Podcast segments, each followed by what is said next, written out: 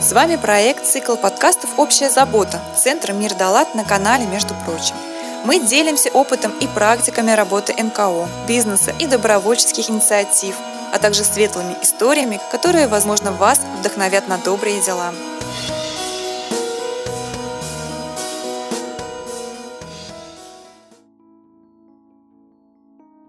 Четвертый благотворительный марафон «Щедрый вторник» на город Кудрово продолжается, друзья. Меня зовут Лена Гелиос. Этот проект реализуется совместно с Центром «Мир Далат». И радио «Город Кудрово» реализуется уже четвертый раз. Это уже замечательная, добрая наша традиция. Ну что ж, у нас в студии Ольга Титович, арт-директор музея кошки и республики кошек и котов.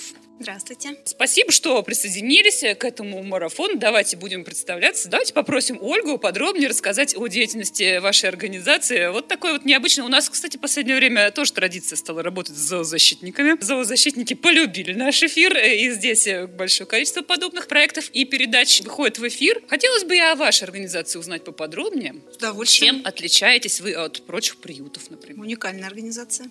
Конечно, очень приятно, что вы рассказываете много о зоозащитниках. Мне кажется, это очень важно. Очень важно рассказывать о том, что быть зоозащитником – это не что-то такое особенное из ряда вот. А каждый, каждый человек, он должен быть зоозащитником немножко. Потому что помогать, защищать, жалеть и любить зверушек – это нормально для каждого человека. В этом нет ничего особенного. Это просто естественное состояние каждого человека. Поэтому очень рада, что вы об этом говорите. В чем уникальность проекта «Республика кошек» – музей кошки? В том, что это первое кота-кафе в Европе. «Республика кошек» была создана ровно 10 лет назад. Этим летом мы праздновали юбилей. И когда мы открывались, таких кота-кафе не было ни в, в Петербурге, в России, даже. даже в Европе. Да. Такие кота-кафе существовали в Азии, в Корее, но это были коммерческие заведения, созданные заводчиками для продажи котят. То есть это было совсем не то. Когда мы открывались, наша задача была именно популяризировать ответственное отношение к животным, сделать зоозащитником каждого человека. Мы, я думаю, что успешно с этим справляемся, рассказываем о том, что помогать зверям – это очень весело, хорошо, приятно, тепло и для зверюшек, и для людей, что самое важное. Мы создаем у себя территорию комфортного взаимодействия животных и людей. Приглашаем гостей к себе, стараемся налаживать отношения с людьми и животными. Я очень много раз слышала о вашей организации и всевозможных отзывов, угу. но ни разу не была сама. Это зря. Так я уже поняла, что зря. Давайте тогда уже поподробнее с контактами, с координатами, где вы находитесь, и вообще туда кто угодно может приходить. То есть да, это открытая какая-то Да, территория? это абсолютно открытая территория, туда может приходить каждый человек. Любит он кошек, желает он завести себе кошку домой или просто хочет прийти погладить котика, а может быть просто даже выпить кофе. Мы можем просто угостить вас кофе в окружении замечательных пушистых котов. Наша история началась с музея кошки. Музей кошки существует и сегодня, ему уже 13 лет скоро исполнится будет, у нас день рождения в декабре. Сегодня в нем около 5000 экспонатов. Музей находится во Всеволожске, то есть это не так далеко от Петербурга, звучит немножко пугающе. О, Всеволожск это очень далеко, на Ни самом деле. случае не пугает, это радиогород Кудрово, который относится Да, к Всеволожскому району. Да, не совсем пугает. рядом получается. Но, тем не менее, да, музей. Сегодня там более 5000 экспонатов. То есть это все на кошачью тему. Картины, фотографии, сувениры, декоративно-прикладное искусство, вышивки. Все, что связано с э, кошками, все это есть у нас. Те, кто любит кошек, должны обязательно там побывать, глаза разбегаются. Кроме этого, в музее сейчас трудится 8 живых кота-сотрудников. Пушистых наших и не очень пушистых. Ловят? Нас часто спрашивают, да, служебные коты ловят мышей? Ну, да, традиционно как бы кошки должны ловить мышей, но на самом деле в условиях большого города ловля мышей, она все-таки отходит на второй план. В первую очередь котики являются снимателями стресса. Котики отвечают за атмосферу. Они создают позитивную атмосферу, они следят за настроением, за эмоциями посетителей и гостей и, само собой, исправляют любые эмоции на прекрасные, на теплые, на хорошие. Это все-таки основная задача котиков на сегодняшний день. Это то, что касается музея. В музей приглашаем всех, обязательно вас в первую очередь всех наших слушателей. Будем рады увидеть. Я думаю, что все, кто любит котиков, а кто не любит котиков, он просто еще с ними не очень хорошо знаком, поэтому их приглашаем тоже. Приглашаем всех в музей. Идем дальше. Кроме музея кошки существует Республика кошек. Я уже похвасталась тем, что мы празднуем десятилетний юбилей, что мы уникальный приют открытого типа. Республика кошек также может посетить любой желающий. Это кота-кафе, то есть туда можно прийти, выпить кофе и пообщаться с котиками. Сейчас там живет больше двух десятков котиков разных пород, то есть это такая площадка образовательная. На ее базе проводятся самые разные мероприятия для детей, для взрослых, э, знакомят с животными. Кошки разных пород, самые необычные, какие-то лысые сфинксы, пушистые пушистые мейнкуны, своеобразные персы, самые разные экзотические породы. То есть можно прийти, познакомиться, узнать что-то новое, просто провести приятное время, зарядиться положительными эмоциями. И третья наша площадка Республика котов. Это самая большая площадка, на ней несколько десятков. То есть кошки и коты живут раздельно. Женское общежитие и мужское. Это условно, честно нас об этом спрашивают. Да, это условное название, и там, и там у нас живут и котики, и кошечки прекрасно существуют. Все стерилизованы. Это обязательное правило э, любого приюта. В Республике котов отличие в том, что это приют в полной мере. Все коты ищут дом. То есть туда можно прийти, познакомиться, влюбиться, это обязательное условие, и забрать кота домой. Заполнить э, договор, обсудить все с э, куратором котика и забрать кота домой. Поэтому там у нас такая текучка кошачьих кадров. Коты приезжают, уезжают, и мы постоянно стараемся знакомить все новых-новых людей с новыми-новыми котами. Отлично. Ну, про кошек и котов э, сейчас продолжим. А я хочу обратить ваше внимание, друзья, что наша сегодняшняя программа, сегодняшняя трансляция будет также продублирована в серии подкастов, которые называются «Между прочим», да, насколько я помню. Возвращаемся к республике кошек. Ольга, давайте поподробнее тогда о том, как организована вообще жизнь в ваших этих замечательных общежитиях кошачьих. Где вы берете кошечек и котов? Как они попадают к вам? Мы сотрудничаем с несколькими волонтерскими проектами, которые готовят для нас котиков. Поскольку коты у нас находятся в открытом доступе, в свободном пространстве, нет никаких клеток, кошки полностью хозяйничают на своей территории, взаимодействуют с людьми свободно взаимодействуют между собой. Первостепенная задача – это здоровье котов. Поэтому с улицы котов мы брать не можем. У каждого кота, прежде чем попасть к нам, существует огромный такой период э, суровой подготовки, карантин. То есть прежде чем кот попадает к нам, он отправляется в ветеринарную клинику. Как правило, туда он попадает вот с улицы, из каких-то квартир собирателей животных, целая, то есть из каких-то... Целая система там выстроена. Да, да? да сложная система довольно довольно-таки, но это необходимо действительно, потому что здоровье – это приоритет, здоровье и котов, и людей. В ветеринарной клинике кот стерилизуется, сдает анализы, ставятся ему прививки. Выясняется состояние его здоровья, как ну, часто бывает, что здоровье не очень хорошо, поэтому тут же начинается лечение, какие-то профилактические меры. Кот проходит карантин. Через два месяца, как правило, и около 20 тысяч рублей, которые мы тратим на одного кота, кот переезжает в республику. Там он поселяется, как правило, где-нибудь на верхних полках. У всех котах есть возможность спрятаться, посмотреть спокойно, без необходимости общения с другими котами и животными, осмотреть осмотреться, выяснить, куда он попал, и потом уже идти осваивать территорию. Такой непростой сценарий, но он обеспечивает Ничего себе, даже о психике, о психике котов да, они беспокоятся. Да, э, вот это вот сервис, друзья. Что я могу здесь еще добавить? Ну, а какой вот э, средний период нахождения животного у вас? То есть их же разбирают, да, как я понимаю, посетители приходят, да. э, им угу. какой-нибудь котенок там или кот, кошечка приглянулись и забирают с собой. А вот какой период животное в среднем находится у вас на вашем Нет, среднего нет, периода нет я не могу сказать да, некоторые коты уезжают сразу. Некоторые коты есть очень придирчивые, они перебирают очень много людей, они не хотят, они присматриваются, очень долго ждут своего единственного, ненаглядного. Всегда а как же вы понимаете, готов ли кот отправляться к своим каким-то ну, претендентам на владение, или как, как вы это понимаете? Ну, это любовь. Если ты котик полюбил, тебя это заметно.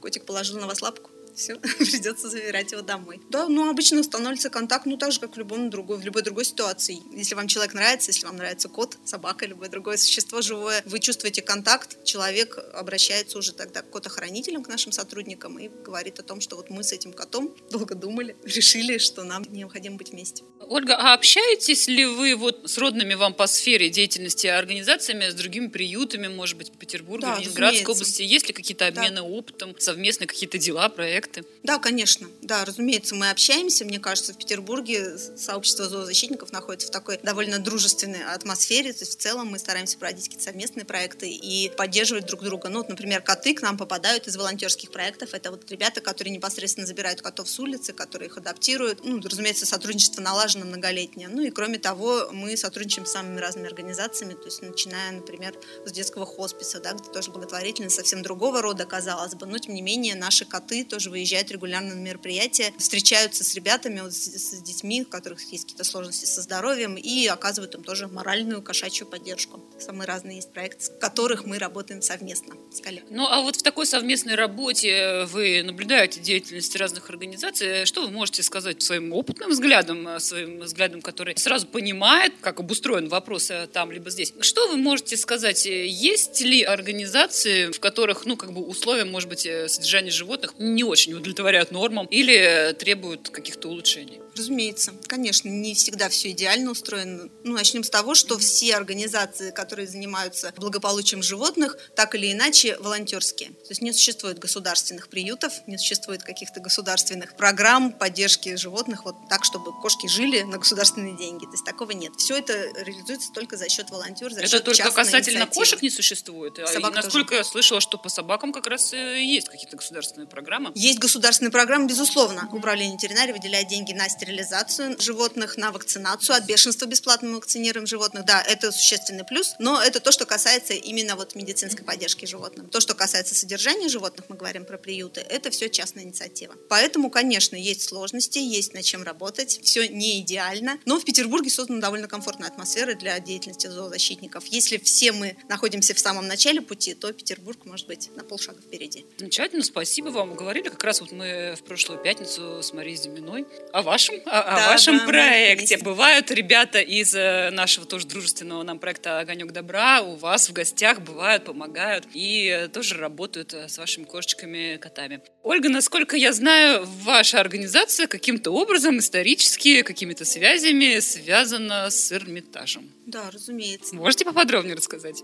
Ну, наверное, мы связаны не столько историческими связями, сколько вполне себе практическими, кошачьими. В Республике кошек живут коты из Эрмитажа. Как правило, это коты, которые выходят на пенсию и уже в возрасте им становится более комфортно проживать. Вот уже у нас не с подвалов Эрмитажа переместиться в Республику, в свое кошачье отдельное государство и остаться жить у нас. Либо это, наоборот, молодые, амбициозные ребята, котята, которым срочно нужен дом, человекоориентированный, то есть котики, которые не готовы всю жизнь провести вот на свободе, на таком на просторе, потому что Эрмитаж, хотя и находится в самом центре, тем не менее он представляет довольно комфортные такие свободные условия жизни для котов, не слишком человекоориентированных. То есть там можно коту жить совершенно вольготно, свободно, не так уж плотно общаясь с людьми. Так вот, если кот человекоориентированный, если видно, что ему нужен хозяин, то такого кота обычно из Эрмитажа мы забираем в республику, и там у него есть гораздо больше возможностей для того, чтобы познакомиться, подружиться, влюбиться и уехать домой. Здорово, я узнала для, се- для себя сегодня новый термин «человекоориентированный кот». Это круто. И я хочу сказать, что, наверное, Санкт-Петербург вообще единственный город на Земле, где коты трудятся в музее, э, во всемирно известном музее. Далее, выходя на пенсию, вот отправляются в такой пансионат.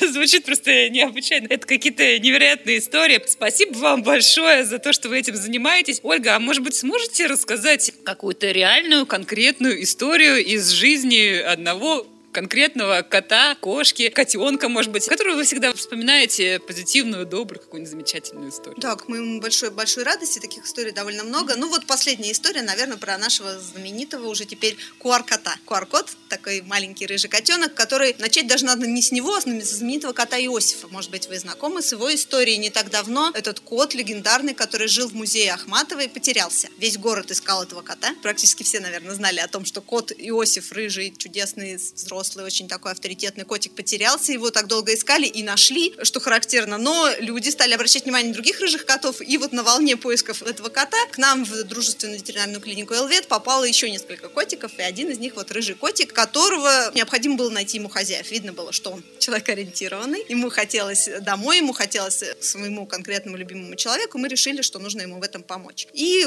все получилось очень просто. Мы придумали ему очень модное этой осенью имя Куар. Куар-код. Вам нужен Куар-код? Сейчас очень востребованная вещь, очень многие люди спрашивают, а у вас есть QR-код? А у вас? Вот мы предлагаем очень чудесный, замечательный QR-код. Мы рассказали об этом журналистам, мы рассказали об этом своим друзьям. Журналистам идея очень понравилась, ее запустили вот в эфир. И QR-код очень быстро нашел себе не просто дом и человека, а нашел себе работу. Сейчас он уехал в Тверь. И в Твери он будет работать старшим мяучным сотрудником в огромном музейном комплексе, называется «Россия. Моя история». Если я не ошибаюсь, там огромная территория, экспонаты, павильоны. И вот наш замечательный рыжий, молодой, амбициозный петербургский котик Куар теперь там старший мяучный сотрудник. Здорово. Слушайте, хотелось бы всему миру пожелать, чтобы как можно скорее от вот этих э, самых QR-кодов, которых пестрят все СМИ в последнее время, чтобы все это прошло как сон, и все перешли к э, таким QR-кодам, которых вы пропагандируете. Это очень интересно и здорово. Но наверняка, Ольга, тоже немалое количество проблем и сложностей в работе вашей организации. Может быть, э, сможете поделиться, какие сложности трудности вот в вашей деятельности, может быть, э, нужна какая-то поддержка, помощь от кого-то, сейчас можно обратиться. Обратить на это внимание людей. Мы бы хотели рассказать о том, что забота о животном – это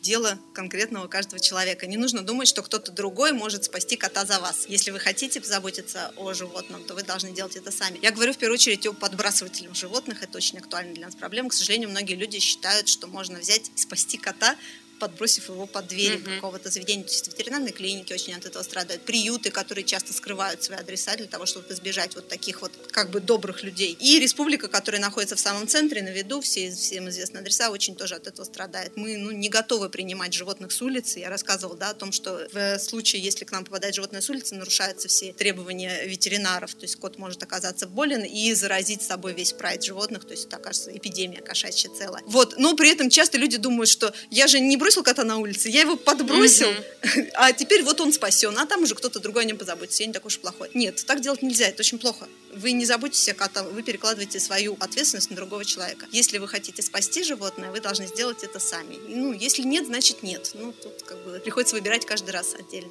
Наверное, вот это вот очень важно, я бы хотела бы еще раз обратиться, потому что, наверное, люди, которые подбрасывают нам котов, ведь им же, наверное, жалко котов, да, они их приносят, они их вот складывают темным вечером украдкой. Мы очень грустно смотрим на видеокамеры, мы видим, как ну, человек это делает. Ну, естественно, потом, когда уже мы видим сумку с котом, мы начинаем смотреть на видеокамерах, мы видим о том, что вот человек пришел, поставил сумку, посмотрел по сторонам, убежал, наверное, спас кота, думает он. Ну, это нехорошо, это преступление, так нельзя делать. А насколько эта проблема вообще вот актуальна, насколько она распространена в нашем городе?